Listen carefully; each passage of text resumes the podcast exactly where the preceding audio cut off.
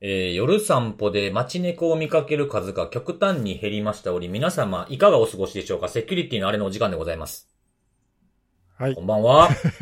こんにちこんこんは。ばんは。おはようございます。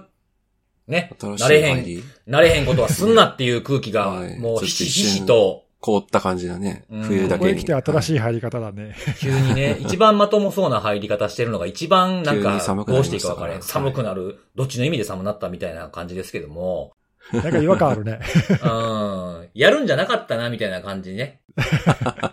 チャレンジしていこうかということでやってはみたんですけチャレンジ。大事です。はい。うん。まあほんまにでもね、あの、あれですよ。あの、散歩したら猫見かけなくなりました。マジで。えー寒くなってきたしねなんかねからそう、だから寒いとなかなか出てきてくれないんえで、すよ、ねどこにいるんですか？その、その方々は。今、今？はい。大体ね、こう、本当タイミングが合えば、こう、道曲がったら折ったりする時もあるんですけど、大体そうですよね、あのー植え込みの中とか、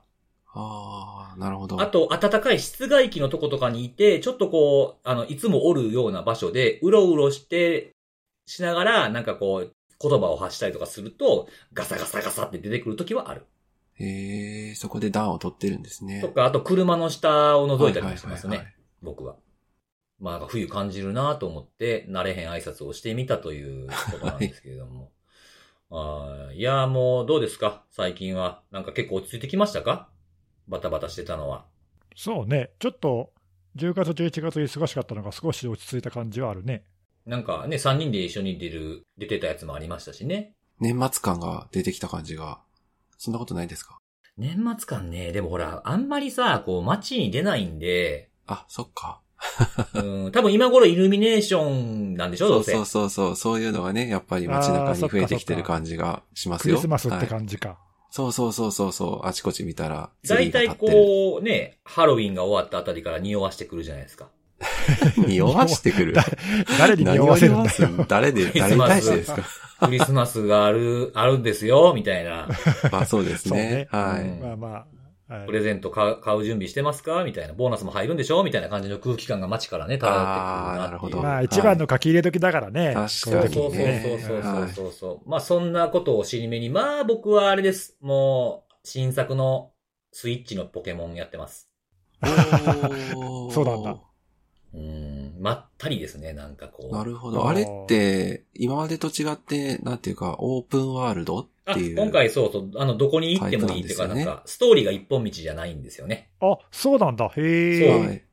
なんかこう、まあ、みお大きく分けて3つ目的みたいなのがあって、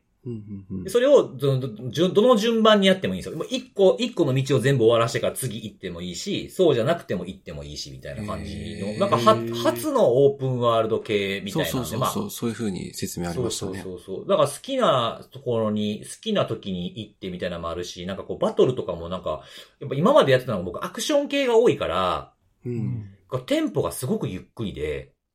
なんか何々は何々を攻撃した。バシーン。攻撃が効果抜群だ。みたいな感じのグラウンドのテンポなんですよ。いや、まあ、それポケモンですからね。ゆっくり、ゆっくりなんですよ。なんかムービーも早送りできひんし。あー、なんかそれは確かに、なんかのゲーム批評みたいな記事で、それはなんか、あの、飛ばせるような設定があるといいみたいなのは。飛ばせる設定はあるんですけど、飛ばすにしたら一切見れ、見れないんですよ。あー、なるほど。01なんで、1回目の人は、なんか1周目の人は、この機能はオンにしない方がいいですって注意書きが書いてるぐらいなんで、そう、オンできないじゃないですか。まあまあ、でもなんかゆっくりやるのもええかな、みたいな感じがあって、そうねはいそうそう、僕もちょっとなんかこうバタバタするピークもちょっと乗り越えた感じがあるんで、やり始めたって感じではあるんですけどね。そうそう、たまにはいいかなんかポケモン GO だけじゃなくて、こっちのまったり系もいいなぁなんて思いながら、ちょっとゆっくりしながらっていう感じではありますけどね、最近は。もういいですね。はい、そんな感じでございます。というところで、お便りが来ております。はい。はい。はいえ今回ですね、そのお便りの内容というよりも、あこういうのしてくださるのちょっと嬉しいなと思ってちょっと紹介するんですけど、ほう。あ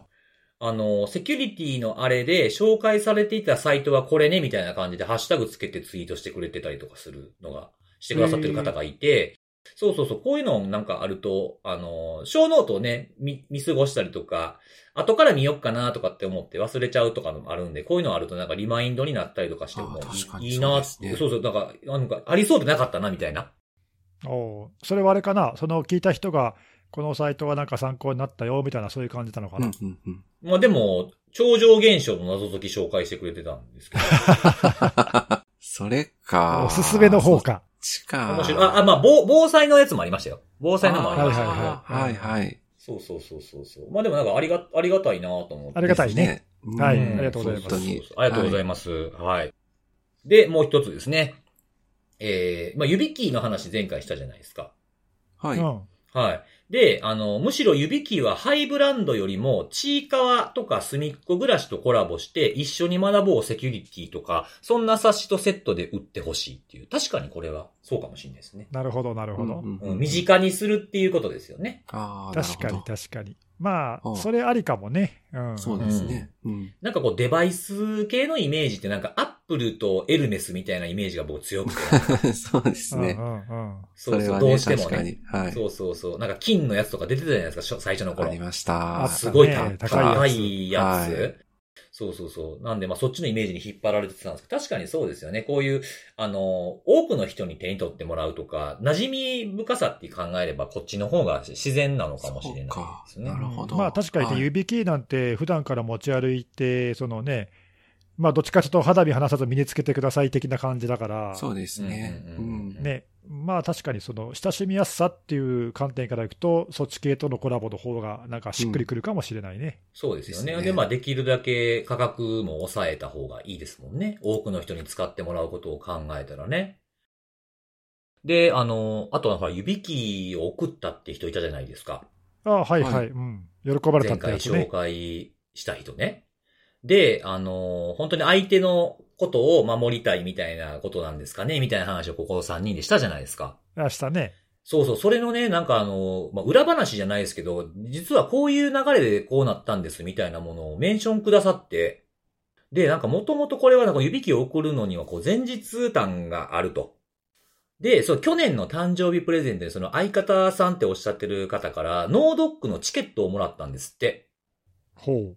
そしたら、未破、まだ、あの、未破裂の動脈層が見つかったと。でそれで経、それで経過観察であって、まあまあ大丈夫そうではあるんだけれどもっていうのがあって、その流れがあってからの今年はあなたの安全をみたいな感じでプレゼントしたんですって。えー、なんかそれ素敵だね。素敵だねっていうか、まあ、あの、何それ見つかって本当によかったけどさ、うんうんうん、うん。なんかそういうのを送れる間からっていいね、なんかね。いや、そうなんですよ。ね、相方さんの、その思うあ相手の安全、安心、健康とかっていうのもあって、それのお返しで、今度は自分のね、得意な分野で返してあげるっていうのは、なんかめちゃくちゃいい話。えー、素敵だね。そうですね。もう次回の自己対応アワードのエントリーかもしれないですね、これはね。いや、でもなんかそれはあれだね、あのープレゼントとかのさ、送る相手がいる人にみんなお勧めしたいね、そういうのね。なんかねいや、本当そうですね。こういうパターンもあるぞっていうことですよね。うんね、そうですねえーいいな、いい話をありがとうございます。そうそうそうそうありがとうございます。本当に。あの、体もね、相手も大事にしてあげていただければなそうだね思いますう。んはい。で、えっと、最後のお便りですけども、あの、ネギスさんのやつかな、S ボムの話。前回ほら、あの、サポートがとっくに切れてる、軽い、ライトウェイトのウェブサーバーの話を。はいはい、ボアウェブサーバーの話したね。そうそうそうそう、はいねそれに関係してなんですけど、S ボム問題は企業の調達部門ならともかく、個人レベルじゃとても追えないと。で、ポートの塞ぎ方なんかも説明書とかにちゃんと載ってないしということで、結局ある程度信頼できるメーカーのルーターで境界を守るという90年代セキュリティに回帰するしかなさそうっていうお便りをいただきました。なるほど。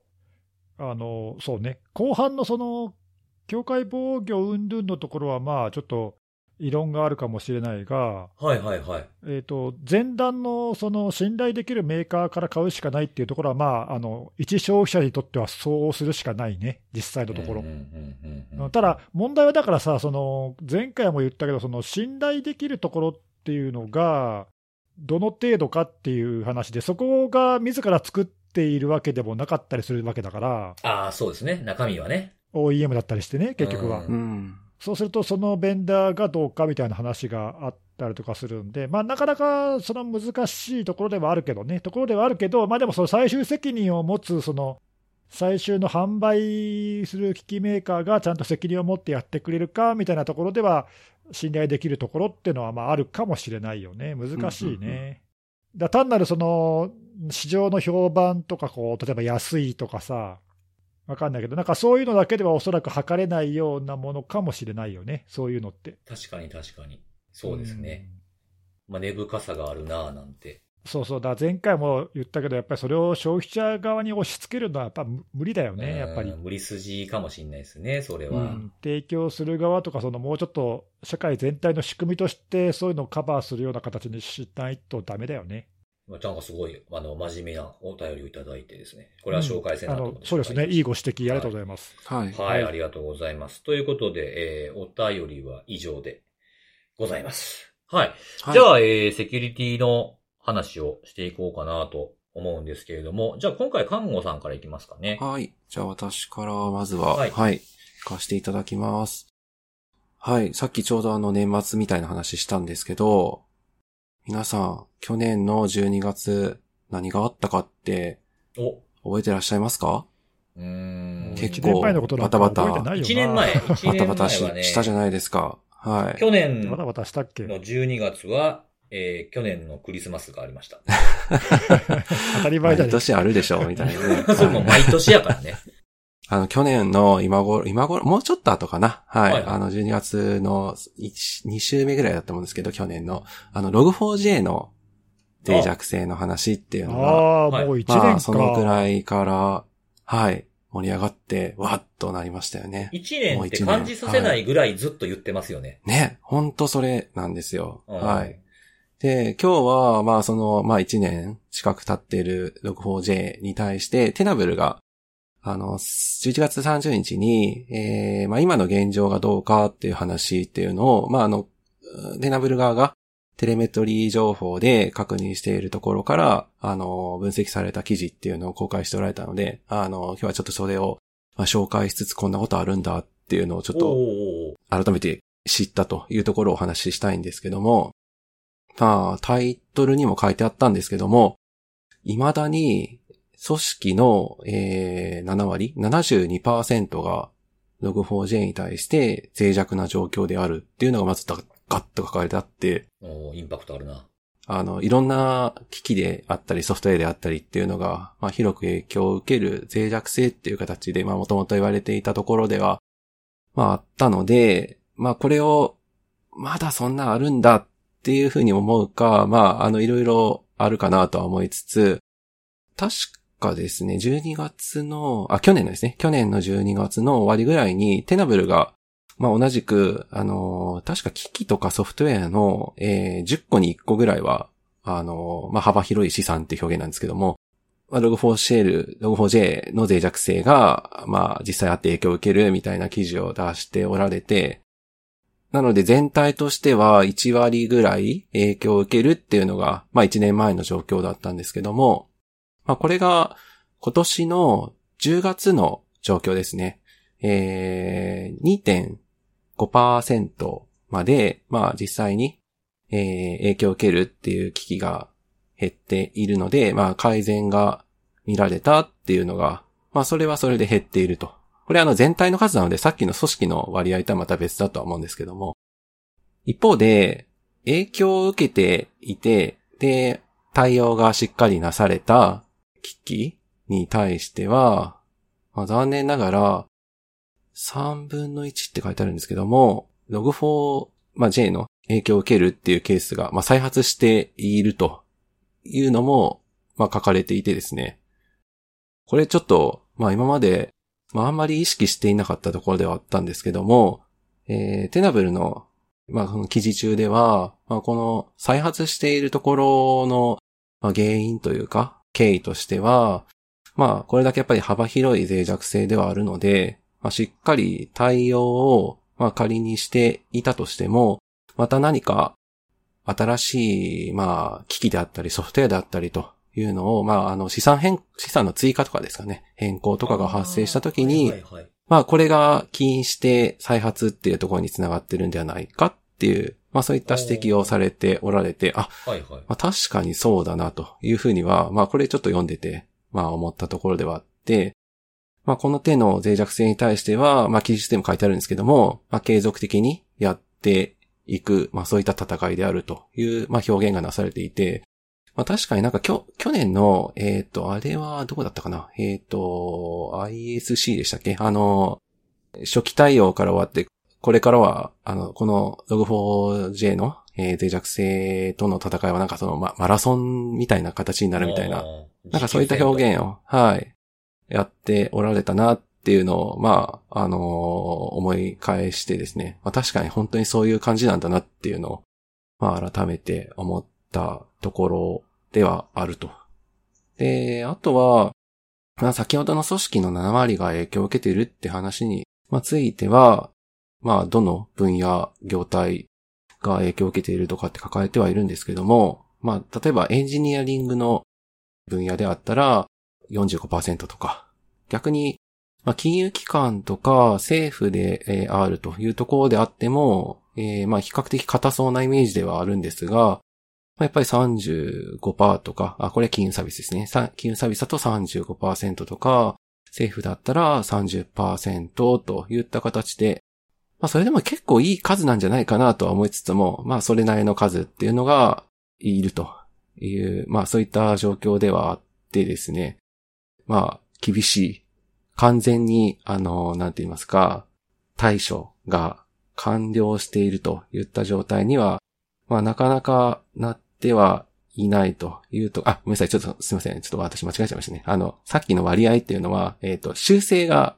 対応されている組織の数なので、あやっぱ逆逆の数が、まあなかなか残っているという話ですかね。はい。まあなので、まあやっぱり3分の1っていうのは、まあ修復は済んでいるんですけども、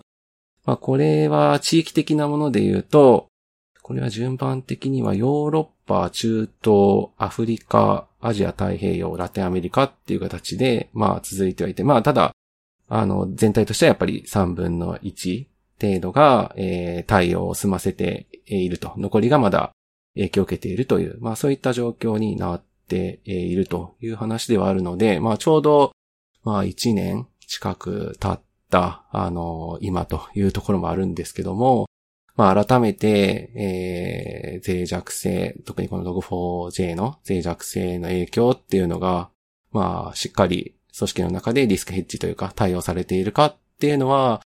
まあ、やっぱりこういった状況を見ても、まあ改めて見ていただくっていうのは大事かなというふうには、はい、思いました。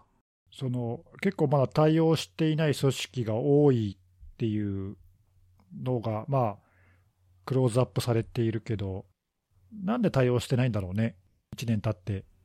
そこまでのし考察はこの中では確か書かれてはなかったんですが、テナブルのテレメトリーってことはさ、脆弱性管理の何らかの製品のテレメトリー情報を使っているんだと、おそらく思われるんだけど、そうですね。まあはい。スキャナーとかも入ってるのかな、わかんないけど、まあ多分脆弱性管理のその管理対象になっているその顧客をざっくり世界中のテレメトリー情報として集めてやってるんだと思うんだけど、だとするとさ、顧客はその自分たちのアセットの中にその Log4j の影響を受けるやつがあるっていうことは、多分認識していると思われると、そう理解したんだけど、はい。じゃなきゃこの数字に入ってこないじゃん？確かにそうですね。だとうん思うんだけど、だとしたら、なんでその、まあ、放置してるとは言えないかもしれないけども、対応が遅れているのは、なんでなんだろうな、3分の2ぐらいまでやってないってことは、ちょねちょっと多す,、ね多すぎるような気もするんだけど、はいやっぱ、やっぱ、まあ、やっぱお多いですよね。なんか多い多い。まあそんなもんなんかなとかちょっと納得しかけたんですけどうもん。いや、あと、あるいは、その、なんだろう、ほら、Log4j ってさ、いろんなところでこう使われていて、そのね、さっきのほら、あの、もう一回対応したと思ったら、もう一回実は再発したみたいなのもね、あはい。ったはいりとかするっていうのも、まあ、その、どっから入り込むか分かんないような脆弱性でもあるんそうで、すね。うん。まあ、根絶するのが難しいとは思うんだけど、あともう一つ、その、まあ、どこまでその外部からとか、あるいはそのリスクとして、その、影響が実際にあるかないかっていう判断をしたときに、まあ、対応不要っていうふうになるケースもあるっちゃあるのかなとは思うんだけどさ、うん、うん、うん、うん。そうですね。はい。うん、まあ、その製品自体は影響を受けるけども、実際のところは、まあ、考慮しなくてもいいかみたいな、そのはい。まあ、環境的には、ね現実的には攻撃をおそらくは受けないだろうみたいな。うん、そういう使い方をしてますみたいなのはあると思うんで、まあ、そういうのを除くとしても、まあ、それにしてもなんかやや感覚的にはね、ちょっと多いかなっていう気がして、ちょっとその理由が知りたいよね。そうですね。うん、はい、その辺になんかもしかしたら、あの、ちょっと根の深い問題が横たわっていたりするのかなとかね,、ちょっとそこは気になるところだね。確かに。なんか一瞬想像したのは、その、セキュリティのチェックはホールディングスみたいなとことか買収した元がやってて、その対処はお前らの、あの、きあの予算でやれよみたいなことやって、いや予算ないからできないっすとかっていうのも中には含まれてそうかなっていう気はしますけどね。脆弱性のその管理の主体っていうか、はい。はい。どっちがやる問題がどっかにあるんじゃないかみたいなそう話ね。そうそう。チうんうんうんェチェックしてくるのは、あの、大元のとこが、その本社とかみたいなとこが、親会社みたいなとこがしてるけど、対処するところは、それはやるのはそちらの、が主体として変わるじゃないですか。そういうのも含まれて、まあ、そればっかじゃないとは思うんですけど、それも積み上げられてると、こういう数字になってくるのかもしれないなとなるほどあまあ確かに。ね、あの、うん。修正する責任がどこにあるかっていうのは確かに、う。うん、うん、うん、うん。特にね、なんかこういう、その、いろんなところに入り込んでる系のやつはさ、大元のベンダーなのか、ね、自分たちなのか、あるいはその親が親会社なのかとか分かんないけど、そういう責任範囲の分解点がどこにあるかっていうのは、もしかしたらあるかもしれないね。確かにそうですね。なるほどね。と、もう一つ考えられるのは、その、これ、スキャンした結果とか、脆弱性管理の結果を、多分この 5, な5億件ぐらいでしたっけ？のテストって書いてありますけど、あの、内部から内部にしたスキャンも含まれてるんじゃないですかね。当然入ってると思うよ入ってるんじゃないですか。だから、まあ、はい外からリーチできないとかっていうことはいとかもですかね。そういうのも含まれてると。それがさっきそうそう、僕がちょっと思った、その現実的には、うん、攻撃されない環境だから大丈夫的な判断も、まあ、うんうんまあ、中に入ってからやからみたいなね。うん、それは組織としてそういうリスクのね、評価をして、大丈夫って判断するのであれば、まあ、それは別にいいと思うんだけどさ、そうですね。うん、だからまあそれがちゃんとそういう判断の結果になってるんだったらいいけど、なんとなくそのさっきのね、逆にその今、辻さんが言ったようなその分責任分解点がよく分かんなくて曖昧で、誰がやっていいか分かんなくて放置プレイだと、それはよくないよね。そうそうそうですねね。い、やー、なるほどね、ちょっとテレメトリーだけだとざっくりで分かんないけど、まあ、もう少しその個別のケースを見てみると、なんかいろいろ問題あるかもしれないね、これはね。ねえ、一年経ってこれっていう状況ですから、まあ本当に5年とか10年とか時間がかかる脆弱性にやっぱなりそうだなと。いろんなところになんか入り入り組んで、思わぬところで使われてるっていう、はいそのそもそもその把握が難しいっていうのがまあ一つあるのと、あとまあそのせいで対応も難しいっていう、まあなんかいろいろ、うん、なんかそこら辺がありそうではあるよね。普通の脆弱性だったらこうこうじゃなかったはずみたいなのは、もしかしたらあるかもしれないよな。はい。まあ、個別に多分事情はいろいろ違うんだろうけど、まあ、もしね、そういうの該当するなというところは、なんでできてないんだっけっていうのは、はい。うん、見直した方がというか、そうですいいかもしれね。ないな。ええなるほどね。はいこれもなんか修、修復されたやつがまた復活するっていうのはちょっと、なんか、あの、目から鱗でした、なんか。ね、なんかゾンビじゃないですけども、うん言われてて、なそう、言われはいてみたら理由はね、新しいやつを追加したからってことなんですけど、それだけ受け入れのテストやってないってことですもんね。まあ、そうですようね。ん。細かくまでは見切れてないそうそうそう。本番のはい運用みたいなする時の前にそういうの大丈夫みたいなのがないから多分、実地のテストで見つかるわけですもんね。うん、うん、うん、そうですねこれは、。うん、これはちょっとなんか、あなんか気づ、はい気づきがありましたね。そうですね。確かに。だやっぱあの、シシーザが、あの、命令として出すっていう形であの発表のあったような、あの、継続的な資産管理のモニタリングっていうのは、やっぱりこういうところもあったりするのかなとかっていうのはちょっと。ああ、確かにそうですね。うんうんうんうん。だからまあ、こう定期的に回しましょう。それで見つけましょうっていうことなんでしょうね。はい。わかりました。ありがとうございます。はい。はい。じゃあ次はネギさん行きましょうかね。お願いします。じゃあ、私、次行かせていただきますけども、今日はですね、この話をするのは何回目かっていう感じなんですけども、お、はい。はい、ラストパスからの情報漏洩の話をしたいと思いますが、おやっぱり待たっ。てました。待ってたらダメなんですよ。えー、何回目だ？これはね、僕が取り上げないわけにいかないだろうってことで、いや本当にそうですよ。ははいい。えっ、とですね、これは実はこれ8月の事件の続きなんだけど、うんあ、続編なんですね。続編なんですね。続編なんですけど、これまあ1回8月に処方があって、9月の15日にまあ第2報があって、まあ一応これで終わったかなと思ってたんだけど、まだ続きがありましたっていう話なんだよね。前回ののな夏の事件については、えっとね、150回目かなんかのポッドキャストで話してるんで、まあ、ちょっとそこをあの聞いてない人は、ちょっと聞いていただきたいですけども、はいはい。まあ、かいつまんで何があったかっていう話をすると、はい。えーとラストパスのその、まあ、ある開発者のあの端末にまあ何らかの方法で侵入されてしまって、でそこからまあなんか認証情報を取られたかなんかして、その開発環境に攻撃者が不正アクセスをしましたと。で、えーそこでまあソースコードとか技術情報とかの一部の情報をまあ取られたかもしれませんと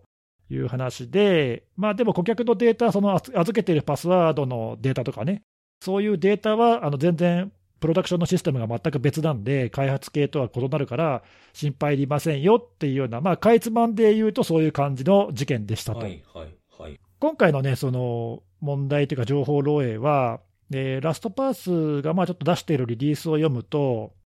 ラストパースと、あとまあ親会社、もともとログミーンって言ってたけど、今 GoTo って会社名前変わってるんだけど、親会社とラストパスで共有している、えーサードパーティーのクラウドのストレージサービスに不正アクセスされましたと言っていて、で、その原因がはっきり書いてないんだけど、その8月の事件で攻撃者が取っていた何らかの情報が使われていましたって言ってるんだよね。なので、まあ、あの続続編ですねということなんだけど、なるほど。で、このクラウドストレージって言ってるのが、その Dropbox とか Google ドライブみたいなやつなのか、あるいはあの AWS の S3 みたいなやつなのか、何のストレージサービスかよくわかんないんだけど、まあなんかそういうやつですと。わかんないけどね。わかんないけど。書いてないけど。攻撃者は何を不正アクセスしたかというと、えーそのサードパーティーのクラウドストレージで管理されていた、そのラストパスの顧客に関する情報の一部ですという話なのね。なので、まあ、あのそれしか書いてないんで分かんないけど、おそらく僕が推測するに、多分その親会社と共有してるっていう話だから、例えば営業とかそのマーケティングとかの目的で作っている顧客データベースとか、なんか多分そういうやつなんじゃないかなと、おそらくね、分かんないけど。どういう部分に不正アクセスされたかって、なんか今、調査中って書いてあるんで、はっきり分かんないんだけど、だからまあ、氏名とかさ、メールアドレスとか、まあ、電話番号とか分かんないけど、そういう個人情報とかが含まれてたのか、含まれてないないのかとか分かんないけど、まあなんかそういう情報にどうも一部不正アクセスされたようですと。まあ、これがあのほほぼすべて、今分かってるほぼすべてで、えーこれ以上のことは何も分かってませんということなんで、今回の件ね、ちょっと結構まあ国内とか海外のメディアも、なんかいろいろ、またラストパスで情報漏洩ですみたいな報道いっぱいで出てたんだけあど、ーはいはいはい。はいなん。かね、どれもこれも不正確で、まあ、あのちょっと良くないなと思ってたんだけど、僕の印象では、だから、まあ、個人情報なんか入ってたのねっていう感じだけど、そんなに大したことはないんじゃないかなっていほうう、ほうほプロダクションのシステムとは全く関係ないし、パスワードの管理サービスとして、まあ、最も重要な、そのね、あの我々ユーザーのそのパスワード情報みたいなやつとは全く関係ないんで、まあ、そういう意味では別に特にその、そんなに心配する必要はないかなっていうのが、まあ、一応第一印象ではあるんだけど、う。はいはい。はい。とはいえね、なんかなんかまあいろいろあの記事でもいろいろ重な書かれちゃってて、なんかそういうふうに受け止めない人もいるかなと思思ったんで、まあ、ちょっとその辺がね、あの良くないなと思うんだけど、あの今回のそのラストパスの、今回のっていうのはその続編の方のね、良くないなと思ったところが2つあって、おう1つは今言った、その公開している情報があまりにも少なくってさ、でなおかつ書いてあることが割と曖昧なんで、はっきりせえへんのですね。うん、そのなんかさっきその紹介してる記事がどれもこれもみんな不正確でよくないって僕言ったけど、まあ、確かにメディアは書きっぷりがよくないのはあのよくないんだけど、だから、あの、曖昧なことしか言ってないラストパスも良くないなっていうか、まあ、これだったら、その、いろいろ誤解されちゃってもしゃあないな、みたいなことをちょっと思うんだよね。なんか人によってちょっと解釈変わっちゃうこともあるなっていうか、例えばその顧客に関する情報の一部ってさっき僕言ったけど、これもなんかね、あの記事によっては顧客データが盗まれたみたいな書き方をしてるやつもあって、ああ。顧客が、なんかあたかも顧客が預けたデータのようなあの印象に見えちゃうんだよね、そうするとね。はいはいはいはい。あでも全然その顧客データではなないわけよ。なんで、まあ、そういうちょっと書き書き方とかさ、あとまあその、もしかしたらその事件が発覚して、いち早くあの知らせるべきっていう、まだあんまり詳しく分かってない調査中だけど、第一報を出しましたっていう感じかもしれないので、まあ、そこはね、トレードオフがあるかなとは思うんだけど、とはいえ、ちょっとなんかこう、あまりにも情報少なすぎるし、曖昧な書き方をしているんで、ちょっとまあ出し方にもちょっと工夫が必要かなというのが。はいはいはい。うん、まあちょっとね、あのほら、よく我々ほら、自己対応アワードとかでさ、そういうところいろいろ評価したりとかするじゃないですか、ちょっと。うん。そうですね。で、そういう観点からすると、なんかちょっといまいちかなっていう気がする。うんううんんまあ、それが一つと、はいはいはい。あともう一個は、その今回の事件がその続報って言ったんだけど、そのクラウドストレージにアクセスされた原因が、その8月の事件で攻撃者が取っていった何らかの情報を使ってって書いてあるんだよね。それが何か分かんないのよ。分かんないんだけど、分かんないんだけど、まあ、これも推測するに、そのサードパーティーのクラウドストレージサービスに不正アクセスということは、そのクラウドストレージのサービスにアクセスできる何らかの情報を得たって考えるのがまあ自然なので、まあそうですね。だとすると、その開発者の端末に入っていた認証情報なのか、あるいは開発環境のどこかに入っていた認証情報なのか分かんないけど、まあ、どっかにあってたそういう情報を使って、まあ、仮に侵入したと仮に仮定すると、まあ、そうでないかもしれないけども、まあ、いずれにしても、結局、その8月のインシデントの時のその影響範囲の特定に失敗したってことなんだよね、つまりは。う。そうですね。ううんん。で、あのまあ、ほら、一般的にそのインシデントハンドリングっていうと、まあ、まずそのインシデントを検知しましたって言ったときに、その影響範囲をまず特定して、まあ、スコーピングだよね。で、その後、その影響範囲の中にある事象をまあ封じ込めをして、で、えー根絶やしにして、で、最後回復して、えーおしまいっていう、まあ、そういうサイクルがあるわけで、でまあ、ただでもその、往々にしてそのスコーピングに失敗するってことは結構あって、こう漏れちゃう、対応から漏れちゃうみたいなね。でただそれがその対応中にそれに気づいて、もう一回その影響範囲を特定し直して、もうちょっと広げて、えーもう一回対応するとかさ、なんかそういうことはぐるぐるぐるぐるこうサイクルとしてやるっていうのが、まあよくある対応サイクルなんだけど、まあ、今回のケースを見ると、まあ、それに失敗してて、まあ多分だから漏れがあったとしか思えないんだよね。うんうんで、だとすると、まあ、その8月の事件の続きでしたっていう、その何ヶ月も経ってこういう事件が起きちゃうっていうことに対して、ちょっとこう、大丈夫かなっていうか、インシデントがたびたび起きる、まあ、年に1回とか、まあ、ラストパスなんて結構年に1回ぐらい起きてるけどさ、まあそれ自体どうなのって話もあるけども、まあでも起きること自体はまあある程度しょうがないかなと思うのよ。うん。はいはい。どうしても100%防げないってことはあるからね。だからまあ、イインシデントが起きることはまあ100歩譲ってよしとして、問題はその対処の仕方なんだよね。で、今回のそれを見ると、ちょっとそのインシデント対応能力にちょっと疑問符がつくなっていうのは、うん、これはちょっと良くないんだよね。たびたび起きるけど、しっかり対応してます、安全ですって言われればさ、まあ、これね、過去の例でもそうだけど、むしろあの株が上がるっていうか、おしっかりやってんなみたいな感じにうんうんうん。なると思うんだけど、そうですね。でもちょっと今年のこの夏以降のこの一連の対応は、ちょっとやや不安を感じるというかさ、うんうんあのうん預けてるデータはまあ安全だろうし、そういったそのシステムアーキテクチャとか、その技術的な仕組みとかっていうのは、まあ信用できると思ってるんだけど、対応能力とか体制、組織体制とかにもしかしたら難があるかもしれないなっていうのを、ちょっとね、こういうのを見せられると、なんか少し不安に感じるなっていう。なんかこのラストパスの人、人と、人の動きみたいなところがちょっと文化なのかわからないですけど、この曖昧な表現とかっていうのはちょっと、そうですね。なんかた頼りなさをちょっと感じてしまうというか。若干ね。う。うんんそうなんだよね。これ、まあ、あの、インシデントのさ、対応はマンディアントに依頼してるって書いてあるんで、あの、まあ、やってるところはプロがやってるだろうし、まあ、そこのところの技術的な対応は、まあまあ、信用できると思うんだよ。思うんだけど、まあ、でもその、その依頼をするのはラストパス側なわけじゃない？で、その8月でそのスコープがちょっと漏れてたっていうのは、もしかしたらそのマンティアント側のミスかもしれないし、ラストパスのミスかもしれない、そこはちょっと分かんないけど、まあでもそれひっくるめてちょっと対応に問題があるよねというのもあるし、あとそれをその公表するね、あの今、辻さんが言ったような、公表する部門とか、その部門をまたいだいろいろそういう調整とかが、もしかしたらうまくいってないんじゃないかとか、うんうんうん。わからんけどね、なんかもうちょっと書き方があるんじゃないかなっていう気もするし、なんかね、その辺のなんか全体ひっくるめたその対応能力がどうなのっていうところをちょっと問われているような気が僕はしましたね。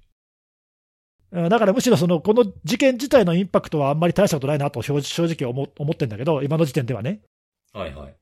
まあ、大したことないでしょって思い思える内容かなと、今の時点では判断したけど、まあでも、その対応能力にはどうなのっていう、うん。まあそういう印象でしたねね。なんかこの通知の出し方とか使う言葉とかっていうのはちょっとなんかあんまりいい印象を与えないなっていう気はしましたね。ね、うん、まあ、あのまあ、メディアもダメだと思うよ、あのこういう事件見て書いてないことをいいいろいろ書いちゃうメディアもダメだと思うけど、うん。なんか正確に書いてたメディアほとんどなかったね、俺なんかいくつか記事見たけどさ、どどれもこれもみんな不正確で、なんで書いてないこと書くのかなみたいな気が 気がしたけど。まあ受け取り手によってか意味が変わってしまうとかっていうのをできるだけ防ぐっていうのもまあ大事なポイントではあるのかなとは思いつつも。そうそう。人によってね、解釈が変わるようなことがなるべくないようにっていうのは、まあ、そうですね。うん。ね、心がけた方方がいいけど、まあ、それに関して言ったら、まあ、ちょっとこの書きっぷりは落第点だよね、ちょっとね。まあこの名前の通り、これはこの件に関してはもうこれでラストにしていただきたいですよね。まあね。まあでも、どうだろうね。まあ、えっと、この件は、まあ、今調査中だから続報は出るとは思うけど、はいはいはい。はい。いや、でもこれで本当に影響範囲は全部もう塞ぎましたって言ってほしいよね。そうですよね。なんかこう、あの、今回の通知のブログみたいなのに書いてあったじゃないですか。うん。でそれ一番下までスクロールしたら大丈夫ですか？もうちっとだけ続くんじゃとか書いてなかったですか？大丈夫ですか？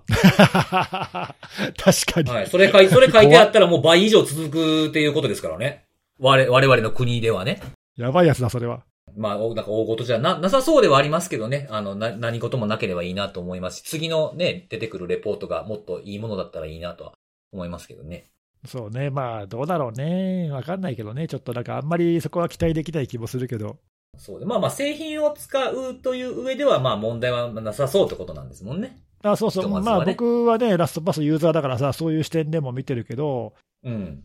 まあ別に、うん、これでその製品として不安になるってことはないんだけど、うんうんうん。ただね、こういうことが続いて、その対応能力に問題がありそうだなってなると、なんかね、多分こういう事件ってなんかまた起きるんだよね、きっと。だそうなってくると、あるある時致命的な問題になりかねないので、ちょっと今のうちで対処してほしいなとは思そうですね。。とか、まあ、その同じようにこう、ね、製品サービスの利用に対して影響がなかったとしても、不安を残してしまうような書きっぷりみたいなものが続くと、ちょっとこれそろそろここやばいんちゃうかなっていう風になって引いていくお客もいそうですもんね。うん多分ね、そういう、あのまあ、僕は大したことないって今回さ、そういうふうに読んだけど、よ読み手によっては多分ね、さっきのその解釈の仕方がいろいろ違うし、他のその間違ったようなこの記事とか見て、不安に感じちゃってっていう人は多分出ると思うんだよな。うん、まあだからそういう点でも、その、他の会社の人はさ、ちょっとまあこれは、なんていうか、反面教師的に見てほしいというか、あまりよろしくない対応事例っていうふうに見た方がいいかなっていう気がするね。うん、うん、うん、うん。わかりました。じゃあまた継続して、また何かあったら教えてください。あの続きがあったら話したいと思います。はい、よろしくお願いします。はい。はい、ありがとうございます。はい。じゃあ最後、僕が、えー僕のお話で締めたいなと思うんですけれども、えー今日僕が紹介するのはですね、このポッドキャストでもちょこちょこ紹介しているあの、コーブウェアのあの、ランサムに関するレポートで、クォーターごとに出てくる、少し前に出てたやつなんですけれども、それをちょっと紹介しようかなと思っていまして、えーまあ、このレポートもいろんなことが書いてあったんですけれども、まあ、前回も取り上げた内容で、この四半期ごとの身代金の支払いの平均額と中央値っていうふうなものが、まあ、前回と比べてどうなってるかって話なんですが、うん。前回はね、第2クォーターのところは、まあ、さ、日本円で平均が3000万円強だったんですけども、今回の、えー、クォーター、第3クォーターは、えー、まあ、3500万円強と、まあ、500万円、まあ、13%ぐらい増えてるんですね。おー。はい。まあ、ただこれはあの前回と同じで、あの、異常値によって平均が引き上げられたみたいなことが書いてあったんですけど、まあ、多額の支払いをした組織があると平均ってグイって上げられるじゃないですか。んそうです。ね。うん。これもまあ前回と同じで、まあそういったところがありましたっていうふうなところがあったんですけど、中央値を見てみると、えー前回は、えっ、と、よ、まあ、日本円で490万円ぐらいだったんですね。中央値。で、今回は、えーまあ、80万円ほど、まあ、15%ぐらい上がっていて、570万円強ぐらいになって、こちらも上がっているという結果にうんうん。なっています。はい。で、まあ、上がってはいて、まあ、15%とか、まあ、結構大きいかなとは思ったんですけれども、ずっとこれまでの2018年ぐらいから取られているグラフを見てみると、まあ、ただの2020年のまあ第2クォーターぐらいでこうぐわっと上がってきた頃だとか、2021、そこから2021年の第4クォーターぐらいまでと今を比較しても、まあ、まだ低い水準ではあるんですよね。うんうん。うん。なので、まあ、そんなにまだめちゃくちゃまだ、こう、身代金金額がガガガッと上がってきてるという感じではなさそうっていうふうには、うんもうちょっと見と見とかないといけないかなっていう感じの水準ではあると思います。うんうんまあ、なんかあれだね、上がったり下がったりしながら、なんとなくここら辺で相場として落ち着くのかもしれないね。そうそうそう。この辺の変化は多分上がり下がりはずっとあるんじゃないかな、なんていうのはまあね、ちょっと思ったりもちろんね。はします。うんそうですね。はいうんそうですね。で、これ前回は紹介しなかったところなんですけども、あのーこのコーブウェアが、まあ、確認できた、その被害のランサムウェアっていうののランキングをつけてて、そのマーケットシェアっていう形で割合でランクをつけてるんですよ。で、これあのーまあ、大体6ビットがずっと多かったりしてたんですけど、今回ですね、あの、これ1位から5位まで、えー紹介してるんですけども、今回ね、6ビットがランク外になって、抜けたんですよね。まあ、ここ見てる範囲っていうのもあるからかもしれないですけども、それに代わって、あの、バイスソサエティっていう、まあ、これも随分前から言いますけど、このグループが、まあ、ランクインしてきたというふうにはなって、で、まあ、これも、あの、僕もあの、なんていうかな、その、えっ、と、グラフとか集計とかのやつで僕はツイートしてるやつあるじゃないですか、月に1回ぐらい。はい、やってらっしゃいますね。あれにはね、このボイ、あの、このバイスソサエティ入れてないんですけど、一応見てはいるんですよ。件数とかこれぐらいか増えてるな、あ、結構いっぱい出してんなとか見てるんですけど、結構リークが目立ってます。このグループ。あとは、あの、ちょっと前にも紹介しましたけども、えっと、ビエンリエンっていうグループとか、あとロ、ロイヤルっていうグループ。この新しめのグループも結構件数を伸ばしてきていて、過去30日とかで見ると、あの、6ビットに次ぐぐらいの件数になってきてたりするんですよね。なので進行グループがちょっとこう、件数を上げてきているかなっていう感じがするので、ちょっと僕もこう記録取る範囲を、まあ、広、広げた方がいいかもなぁなんてちょっと思い始めました。こう、映ってきているのかもしんないなっていうのがあって。で、まあ、6ビットに関しては、ちょっと前にあの、6ビットの、えっ、と、アフィリエイトが逮捕されたとかっていうのがあって、えーちょっと、向かい風気味なのかもしれないなっていうのがあるんですよね。その、まあ、結構その割合を占めてるアフィリエイトが逮捕されたりとか、まあ、起訴されたりとかっていうのがあると、一気にその人の分が減るわけじゃないですか。そうですね。うん。で、その、はいその、そこが減ってきてくると、他のところも見とかないと、減ってる分だけずっと追いかけてたってしょうがないので、ちょっとどうしようかなっていうふうに僕も思い始めました。このレポートを見ていて。自分のデータと比べて。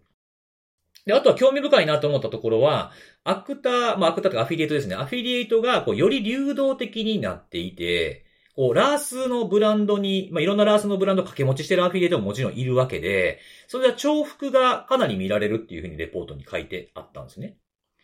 どういうことかというと、一攻撃は1回でその1組織にやってるんですけども、2つの異なるグループから脅迫を受けてるように見えるってやつです。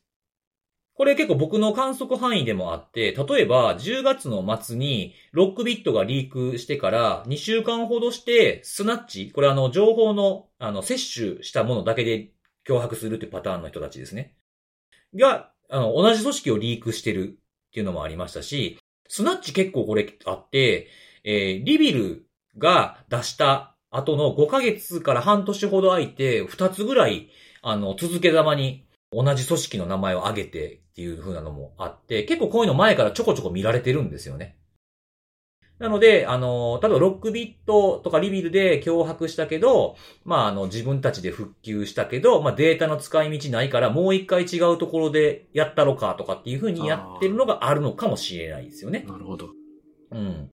でこの辺、ちょっと最近ちょっと目立つなっていう気はしてます。ちょこちょこあるなっていう感じではありますねう。ん、うん、うん。はい。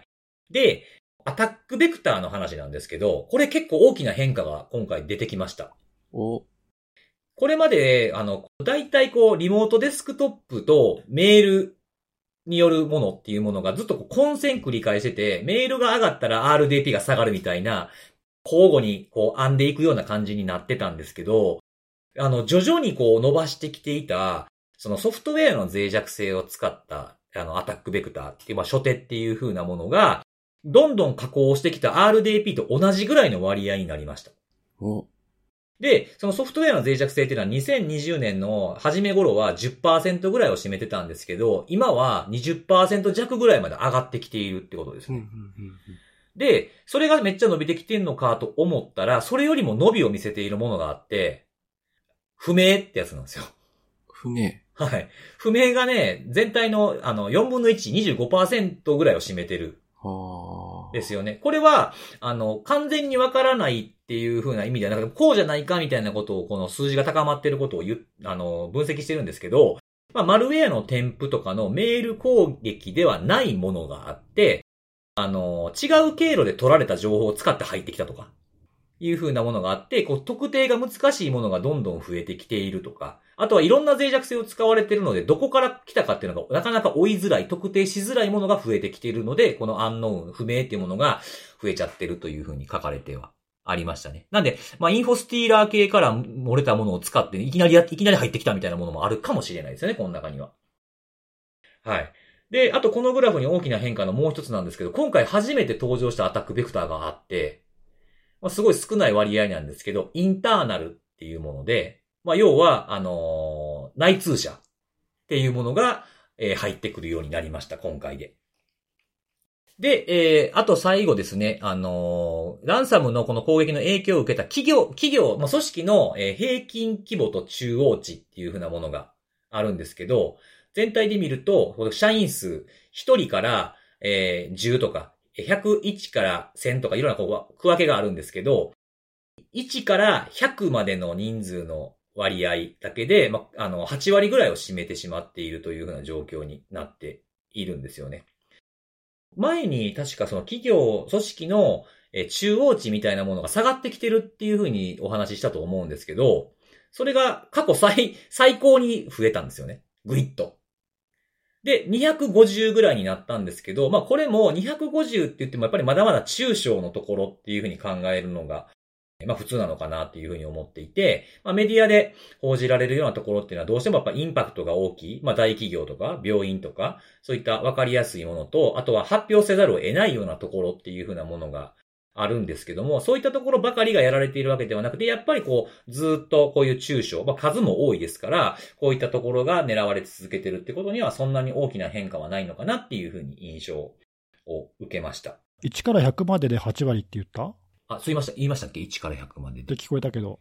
1から1000、あ、ごめんなさい。1から1000までです。はい、1000までです。そうだよね。中央値が250超えてるのに、1から100までで8割はおかしいなと思って。今そうですね。100って言っちゃいましたね。1000未満のところだけが8割ぐらいっていうことか。そうです、そうです。あの、大企業未満っていうことですね。ごめんなさい。日本でも1000人以上だと大企業くらいな感じだもんね。はい。うんうん100って言っちゃいましたね。すみません。ありがとうございます。ごめんごはい。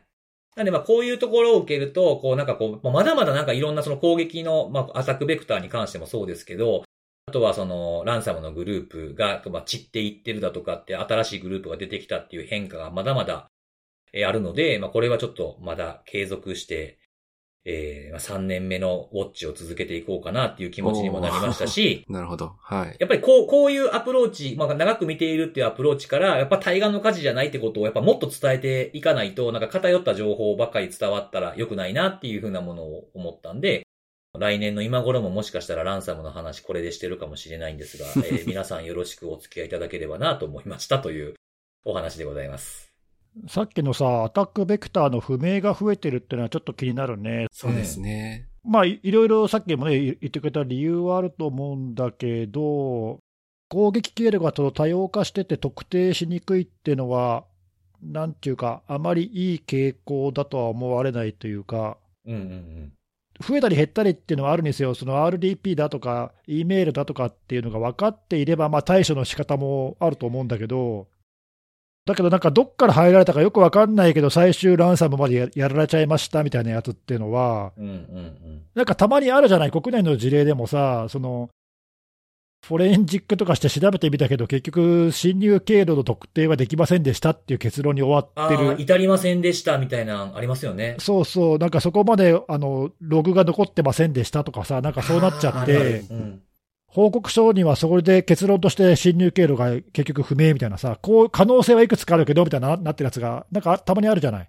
ちょこちょこ見かけますね。ええそうそう、あれってさ、そのさっきのちょっと話じゃないけど、その影響範囲がもしかしたら特定できてない可能性があるんだよね、うんだから、そうですね。もしかしたら調べきれてないところが脆弱性があったりとか、その何かしらの原因があって侵入されてるたかもしれないわけじゃん。うんうん。はい。わかんわかんないけどね、わかんないけど、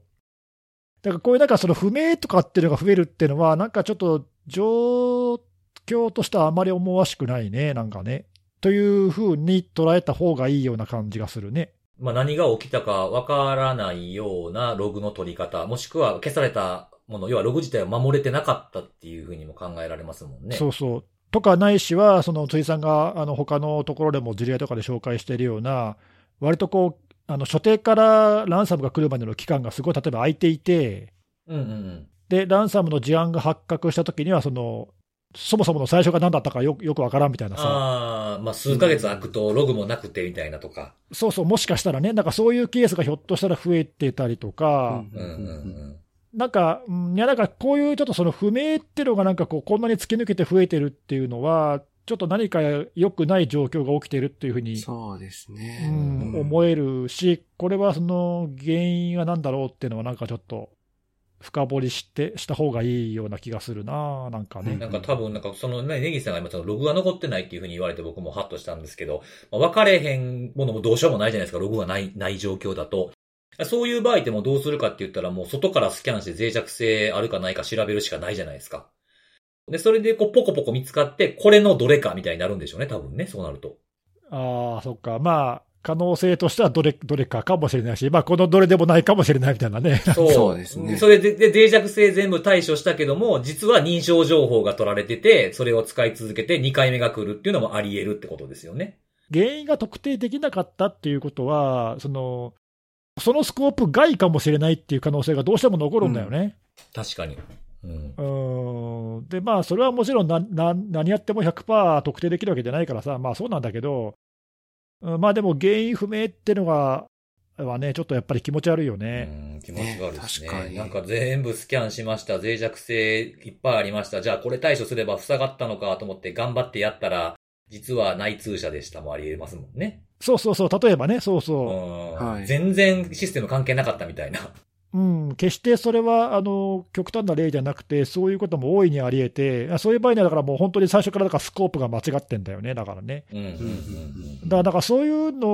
をこう逃さないためにも、ちゃんと根本原因は何だったかっていうのはね、たどれるようにしておかないとダメだなっていうのは、なんかちょっと改めてこれ見て感じたねいや。ー、ちょっとそうですね。怖い、怖いですよね、これね。注意喚起もできないですしね、事例がないわけですからね。ねえ。ターゲットが小粒化してるっていう話もやっぱりこの辺ああ、そっか、原因がたどれないっていうところと、なんか因果関係があるんですかね。あるかもね、もしかしたら。小中規模のところ。ろではそういうのの準備が不足してるってことなのかな、ひょっとしたら。え確かに。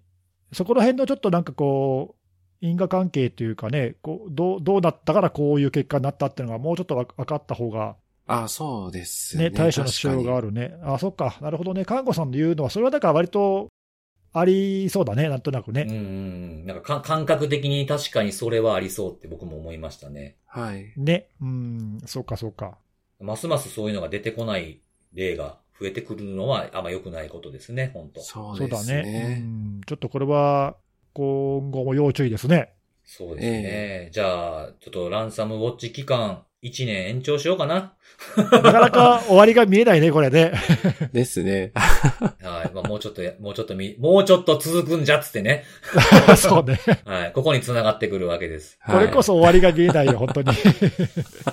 まあ、あの、体力の続く限り、もしくは他にもっとやらないといけないということが出ない限りは、はい、粛々と続けていこうと思います。まあ、まだしばらくはちょっとこれは、はい、はいやった方がいいですね。はい、お願いします。そうですねはい、ありがとうございます。はい。ということで今日も、えー3つのセキュリティのお話をしてきたので、最後に、えーはいおすすめのあれを紹介しようかなと思うんですはいけれ。ども、何でしょうか？えー今日はですね、あの、ちょっと食べ物を紹介しようかなと思いまして、お、うん。えーアイスクリーム。おうおう僕ね、結構ね、あの、まあ、年中アイスクリームは好きなんですけど、なんか結構冬場です、アイス食べるの好きなんですよね。ああ、なんかちょっとわかるけど。うんなんかこう、暖かいじゃないですか、部屋がね。だこれから暖房も使ってきますし、その暖かい中でアイス食べるってなんかすごいす、なんか、スカッとするというか。なんかちょっと贅沢なあれだよね。そうですそうね。そうそうそう。そうなんですよ。で、そこで、あの、最近、まあ、いくつか食べた中で、お、これはいいなと思ってリピートもしたアイスを紹介したいんですが、えーもう皆さんお馴染みのアイスのブランドですけど、ハーゲンダッツってあるじゃないですか。はいはい。はい。はい。ハーゲンダッツの、えー新しいやつで、まあちょっと結構前に出た、まあちょっと前に出てたんですけども、えっ、と、悪魔のささやきっていう名前の、えーアイスが2ラインナップ出てまして、一つが悪魔のささやきチョコレートと、もう一つがキャラメルっていうのが出てるんですね。で、これただ、ただの、ただのこうアイスクリームじゃないんですよ。うん。これね、あの、普通のこう、アイスの中に、例えばチョコレートやったらチョコレートアイスが入ってて、そこにビターチョコレートのソースが混ぜられてて、線を描くようにね。それに、さらに上から、ミルクココアソースとチョコレートクッキーが入ってるのがかけられてるんですよ。すごいじゃん。何重にもなんかもう、味が。そうなんですよななんなんですか、もそうう。すごいですね。で、まあ、キャラメルもそんな感じなんですよ。そのキャラメルがあってビ、ビターキャラメルソースがあって、キャラメルソースとバタークッキーが乗ってるっていう。ああ、今これちょっと写真見たけど、これめちゃくちゃ美味しそうなんだけど。そうこれなんですよはやべえやつですよ。10月から売ってたんですけど、あの、買って食べたのは最近で、めちゃめちゃ美味しいと思って、もう次の日にはもう買いに行ったぐらいです。ええ本当だ、美味しそそう、結構僕、ハーゲンダッツだったらもう本当ベタに、あの、クッキークリームやったっけ？ああ、はいはいはい、はいうん。ああいうの昔からあるやつか、あの、なんかこうサンドになってるやつ、キャラメルのサンドのやつとかを買ってう。たんですけど、ああ、あるね。うんうん。あれ美味しいよね、キャラメルのサンドね。そう、それをさておいてこっちをリピートしちゃいましへえ。これって、ちなみにコンビニとかで売ってんの？た。はい、コンビニで売ってます。多分スーパーとかでもハーゲンダッツの扱いがあるところはあるんじゃないですかね。僕はコンビニで、コンビニで買いましたよ。これは食べてみたくなったな。本当ですか？なんかうん、いいですよ。これ本当に美味しかったんで、ぜひぜひ食べていただきたいなと。暖かい中でね。寒い中で食べたら凍えちゃうよね。そうなんですよね。それただの悪魔ですからね。うん。なんで、家でね、家で食べていただければいいかと思うんですけど。はい。ハーゲンダッツもね、なんか昔はね、店実店舗ありましたけど、今もうないですからね。そうなの？うん、確かね、実店舗なんてあったんですか？いや、ありましたよ。あの、新、新宿とかにもありましたし、え、昔は結構いっぱいあったよね。いっぱいありましたそうなんねで。すか。そうそうそうそう。それもずいぶん前にもうないんですよ。あ、そうなんだ、やば。確かね、2013年のなんかね、春ぐらいに、日本国内からは一切なくなったんですよ。そうなんだ。知らなかったな。そうそう、さ、最後の、なんか千葉かどっかあっちの方にある店舗が最後で終わったんですよね。へえ。うん。なんかその、もともとはその店舗出すこと自体は、その、ハーゲンダッツを広く知ってもらうためにやってたらしくて、なるほど。役割を終えて、もう普通にこういろんなところでこう、量販店とかで売っても買ってもらえるみたいな算段が立ったのか、それで撤退というか、な、なくすってことをしたみたいですね、店舗を。なるほどね。あ、撤退とは言わないのか、店舗をなくしただけですね。っていう、なんか戦略だったみたいですね。はい。なのでまあ、普通にコンコンビニスーパーで買えるっていう感じだと思うので、まあそうね、手軽に手に入るからね。そうそうそう、ぜひ、あの、両方買ってください。あチョコとキャラメルと。あ、チョコと。うん、どっちが美味しかったはいはいはいはか聞きたいんで。いや、でもこれね、あの、食べる前からキャラメルの方が美味しそうなんだけど。と思うでしょ？と思うでしょ？いや、絶対ね、あのね、両方美味しいんですよね。いや、それ、分かってるわ、そんなことは。そうなんですよ。あの、ぜひね、お二人にはこれ、あの、両方食べていただいて、美味しかった方をですね、あの、シャープセキュリティのあれというハッシュタグをつけて、つぶえていただければ、お二人にステッカーを差し上げたいなと。ナーか。ステッカーもらえる。ステッカーもらえちゃうんでですね。はい、思います。ということで、はいまあ皆さんもよかったらぜひ、はい、食べていただければいいんじゃないかなと思います。食べたい。は。はいい。ということで、えー、今回は以上ですね。また来週のお楽しみです。バイバイ。バイバーイ。